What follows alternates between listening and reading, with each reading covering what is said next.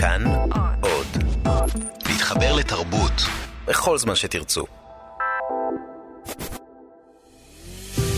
70 שנה, 70 ספרים. סדרת הסכתים על הספרים האהובים והמשפיעים מאז קום המדינה. מגישות שירי לב-ארי וענת שרון בלייס. מנוחה נכונה, מאת עמוס עוז. איש קם ועובר ממקום למקום. מה שהשאיר האיש מאחוריו, נשאר מאחוריו ומביט בגבו. בחורף, בשנת 65, החליט יונתן ליפשיץ לעזוב את אשתו ואת הקיבוץ שבו נולד ובו גדל. הוא גמר בליבו לצאת ולהתחיל בחיים חדשים. תגיד, מה יש לך, יוני? אני לא יכול. אני לא יכול להמשיך להיות כאן. אתה רוצה ללכת מכאן? כן, איתי או בלעדיי? לבד. מתי? עוד מעט. שאני אשאר פה? איך שאת רוצה. אתה תלך להרבה זמן? אני לא יודע. כן, להרבה זמן. אחר כך מה יהיה איתנו? אני לא יודע מה יהיה איתנו. מה, מה זה, מה זה איתנו? מה צריך להיות איתנו? מה, אני אבא שלך או מה? תראי, כאן אני לא יכול להמשיך, וזהו. מעבר להרים ולמדבר, אומרות האגדות ישנו מקום, שאיש ממנו חי עוד לא חזר, והוא נקרא הסלע האדום. הרומן מנוחה נכונה, הרומן הקיבוצי של עמוס עוז, ראה אור בשנת 1982, והוא מספר על משפחה בקיבוץ גרנות בשנות ה-60 של המאה הקודמת. עוז כתב את הספר כאשר חי בקיבוץ חולדה, כך שחיי הקיבוץ על הגילוי והכיסוי שבהם לא היו זרים לו. שמו של הרומן לקוח מתפילת הקדיש ומרמז על המשבר שעברה התנועה הקיבוצית, משבר שהלך והעמיק אל תוך שנות ה-80 וה-90, וגם על החיפוש האישי אחר מנוחה בקרב גיבורי הספר.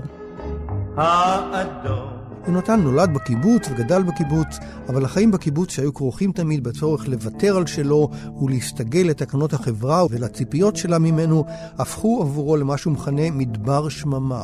הרומן נפתח בבריחה מן הקיבוץ, כפי שמתאר חוקר הספרות פרופסור אברהם בלבן, יליד קיבוץ חולדה. הוא מרגיש שהחיים האמיתיים חומקים ממנו ושהוא צריך איכשהו להתחבר אליהם. בשנות ילדותו, בנעוריו, בתקופת שירותו בצבא, תמיד מוקף היה במעגל קרוב של אנשים ונשים שלא חדלו להתערב בחייו. הוא הלך והרגיש שהנשים והאנשים האלה סוגרים בפניו דבר מה, וכי אין להמשיך בוויתורים. הם בלשונם דיברו לעתים קרובות על התפתחות חיובית, או על תופעות שליליות, והוא כמעט חדל להבין את פירוש המילים. אם עמד לבדו בחלון בסוף היום וראה ציפורים עפות בדמדומי הערב, היה ליבו מסכים בשלווה שהציפורים האלה סוף סוף ימותו כולן. אם דיבר הקריין בחדשות הרדיו על התגלות סימנים מדאיגים, היה יונתן לוחש לנפשו, מה זה משנה?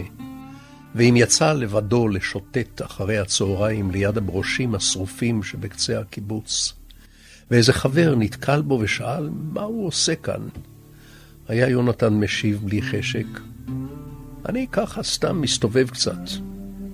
וליבו מיד חזר ושאל בתימהון, מה אתה עושה כאן?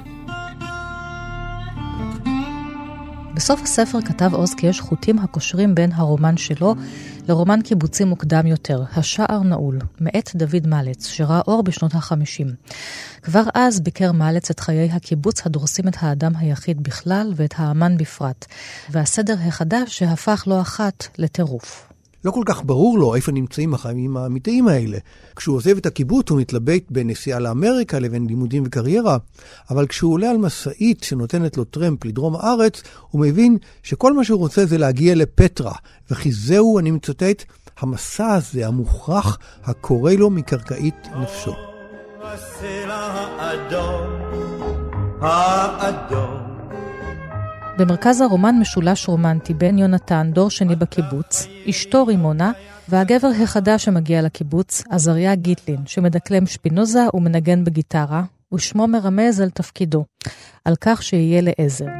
מנגד ניצב האב, מזכיר הקיבוץ, יולק ליפשיץ, השייך לדור המייסדים, ולצידו אשתו חווה. בתי הקיבוץ הומים מתינוקות, אבל יונתן ורימונה איבדו את בתם, ורימונה שקעה בצער. יונתן רוצה לברוח ממנה, מן הקבוצה, מן הרעיונות הגדולים. הוא מחפש מסע, בדידות, מדבר, אולי בדומה למשה שהלך אל הארץ 40 שנה, הלך ולא הגיע. מה שיונתן ליפשיץ עובר בקטע הזה, זה דברים שאני ודאי עברתי הרבה הרבה שנים לפני שכתבתי את הספר הזה. לא בזמן הכתיבה. אבל בסוף אתה תחזור? את שואלת אותי או את מחליטה בשבילי? אני מקווה. אז אל תקווי! לאיזה מקום תלך? לאן שאלך? אני לא יודע! בשנת 1984 יצר מוטי סנדק תסכית על פי הרומן מנוחה נכונה, ובו השתתפו בין היתר גידי גוב וגליה ישי. אני לא יודע, למה לך לשאול ולשאול? מה יצא לך מכל השאלות האלה? מה את חוקרת אותי כמו איזה פושע? לפעמים אתה תבוא, את רוצה? אם תרצה לבוא אני אהיה כאן. אולי אני בכלל אסע לחוץ לארץ.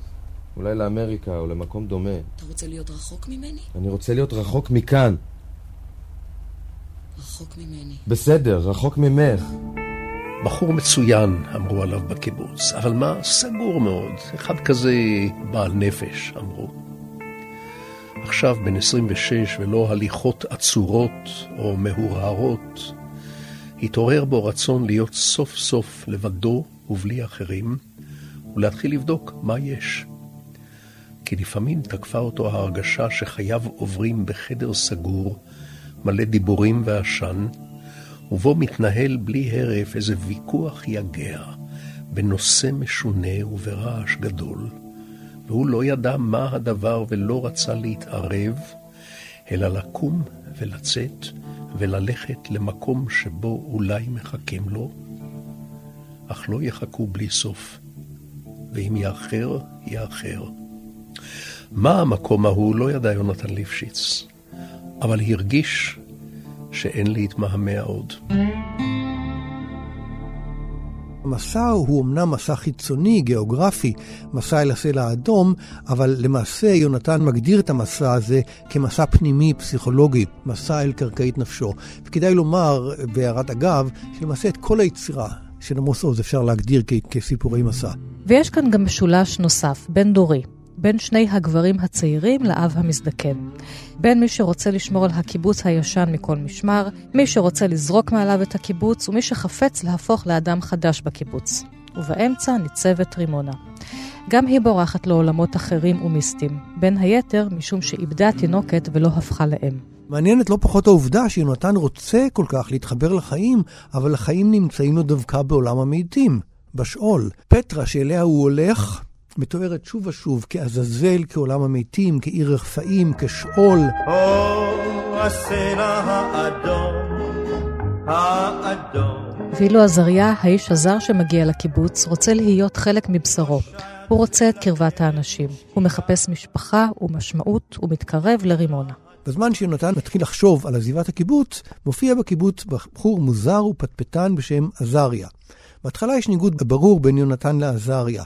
לעומת יונתן, שהקיבוץ הפך עבורו למדבר שממה, עזריה מדמה בערב בואו לקיבוץ, אני מצטט, איך מאחורי כל קיר ומעבר לזגוגיות המעורפלות הולכים ומתרחשים חיים אמיתיים, חמים, ושם משפחות משפחות צוהלות ומחצלות עם צעצועי תינוקות וריח ילדים רחוצים ומוסיקה, וכל תנורי הנפט הבוערים באש כחולה ונשים בחלוקי צמר וכו' וכו'.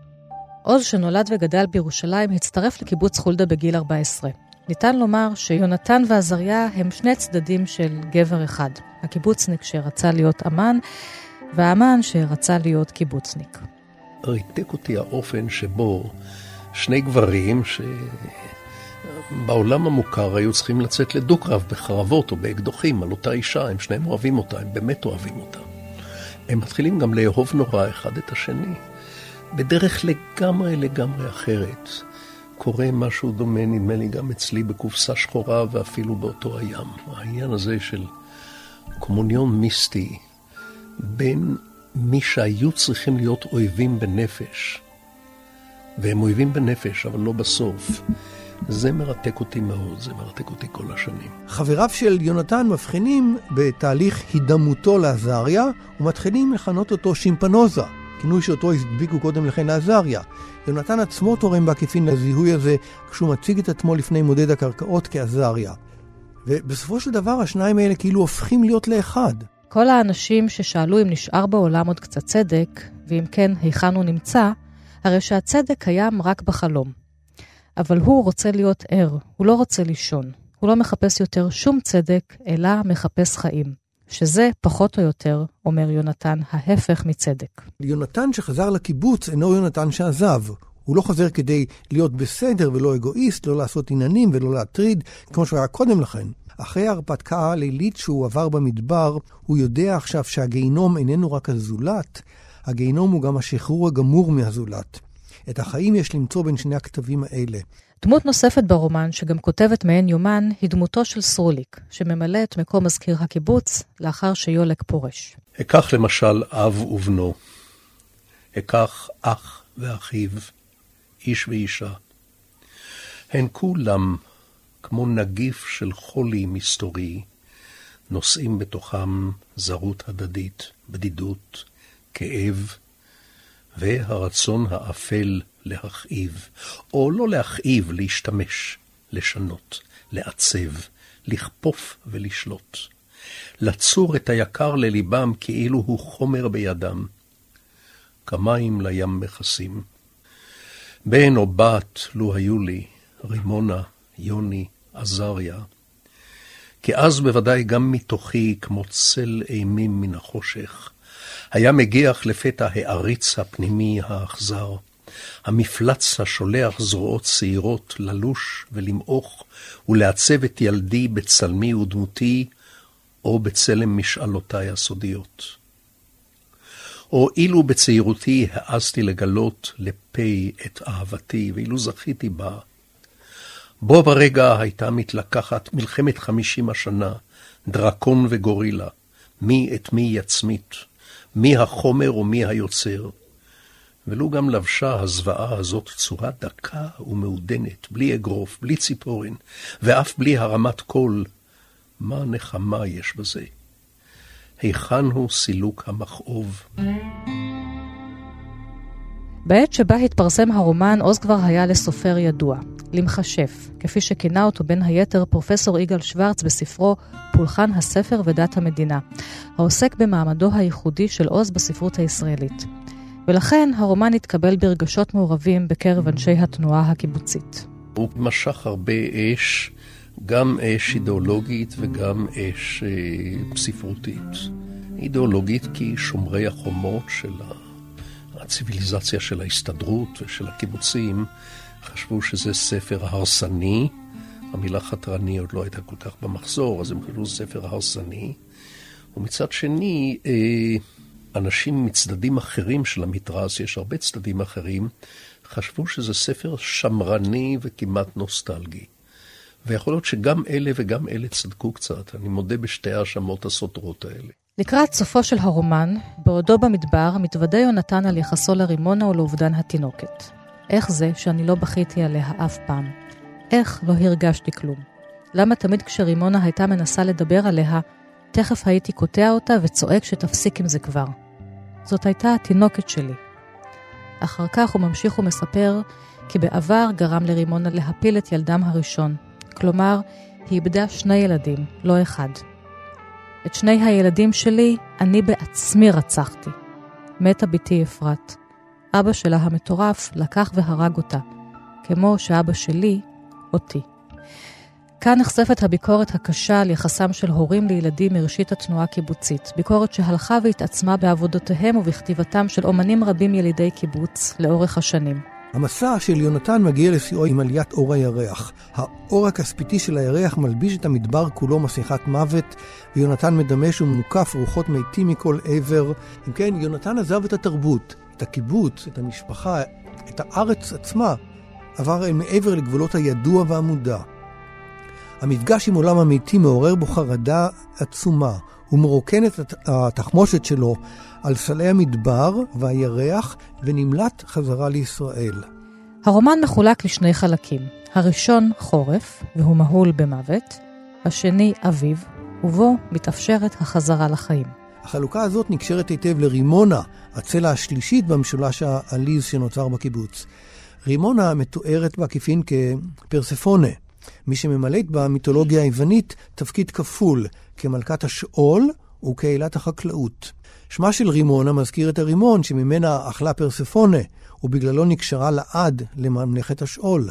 המאבק בין פרספונה לבין האדס, מלך השאול, הסתיים בפשרה שעל פיה תעשה פרספונה את חודשי החורף בשאול, ואילו באביב תשוב אל אמה.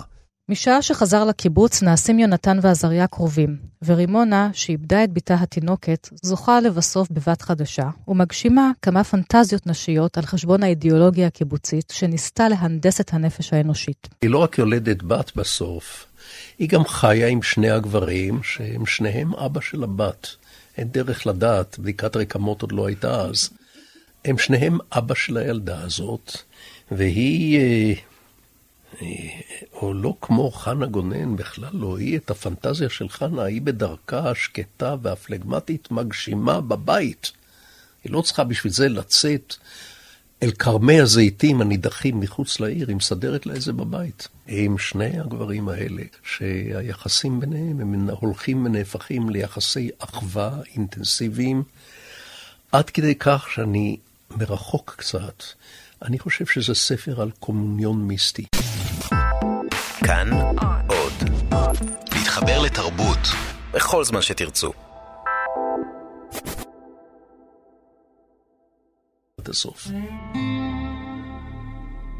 יש לפעמים שיוני ועזריה יושבים שניהם על הספה, זה ליד זה, מתבוננים בשתיקה ובתימהון.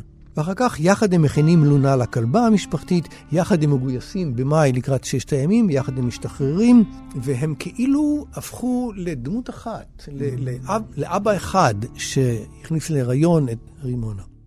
יש ב... ברומן הזה, אני אולי לא הייתי לגמרי מודע לזה כשכתבתי, אבל היום אני מבין, יש בו קצת אה, רקוויאם, קצת אה, תפילת השכבה, קצת קדיש. לכל דור המייסדים האלה, מתקני העולם.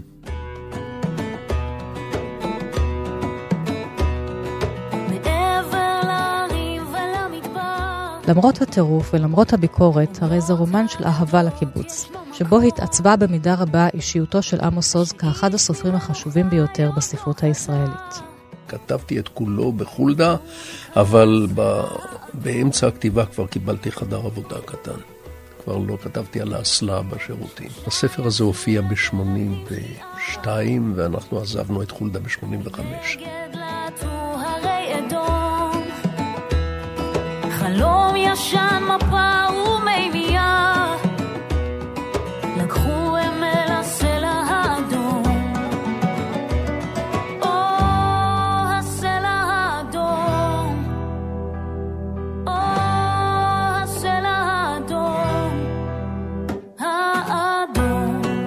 עד כאן התוכנית על הספר מנוחה נכונה.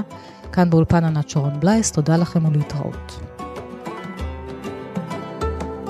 גלגל השמש על ראשם הלם, והם נושמים אבק מדבר וחום, ולפתע כמו כפה